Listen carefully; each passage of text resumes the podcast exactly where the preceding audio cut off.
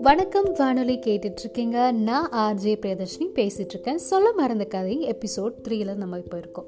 இன்னைக்கு தன்னம்பிக்கை அப்படின்னு சொல்லிட்டு ஒரு கதை தான் நான் இன்னைக்கு சொல்ல போறேன். கடவுள்கிட்ட ஒருத்தர் கேட்டிருக்காராம் என்னோட வாழ்க்கையை நான் எப்படி வழி நடத்துறது? சொல்லு கடவுளே அப்படின்னு சொல்லிட்டு டைரக்டர் கடவுள்கிட்டே பேச்சுவார்த்தை நடத்தியிருக்காரு. அப்போ கடவுள் வந்து சொன்னாராம் உன்னோட அறையை வந்து செக் பண்ணு அப்படின்னு. அப்போது என்னோட அறை வந்து அவரோட அறைவில் இருக்கிற ஒவ்வொரு பொருளும் ஒரு ஒரு விஷயத்த ஒரு ஒரு பதிலையும் சொல்லியிருக்கு. என்ன சொல்லிச்சு அப்படின்னா மேல்கூரை சொல்லிச்சா ஓ எண்ணத்தை உயர்வாக வை அப்படின்னு சொல்லிட்டு. காத்தாடி சொல்லிச்சான் என்ன மாதிரி குளிர்ச்சியா கூலா இருக்கணும் அப்படின்னு.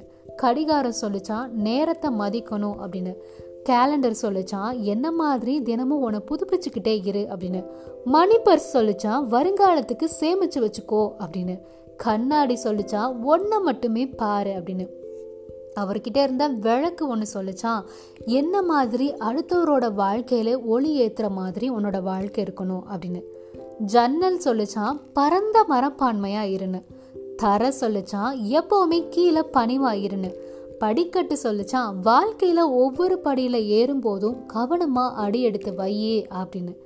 இதே மாதிரி தான் நம்மளுடைய வாழ்க்கையில் நம்ம கடைப்பிடிச்சி வந்தோம் அப்படின்னா கண்டிப்பாக ரொம்ப உயர்ந்த நிலையை அடையலாம். நம்மளை சுற்றியே நம்ம கூடயே நிறைய தன்னம்பிக்கையான நிறைய விஷயங்கள் இருக்குது அதை நம்ம பார்த்து கற்றுக்கலாம் இன்னொரு சொல்லம் அந்த கதையில் உங்களை நான் சந்திக்கிறேன். காற்றின் அலை வரிசைகள் உங்கள் செவி மாடல்களில் செய்திகளையும் உணர்வு கலைக்கும் சேர்க்கும். தூத்துப்பலாய் நான். நன்றி.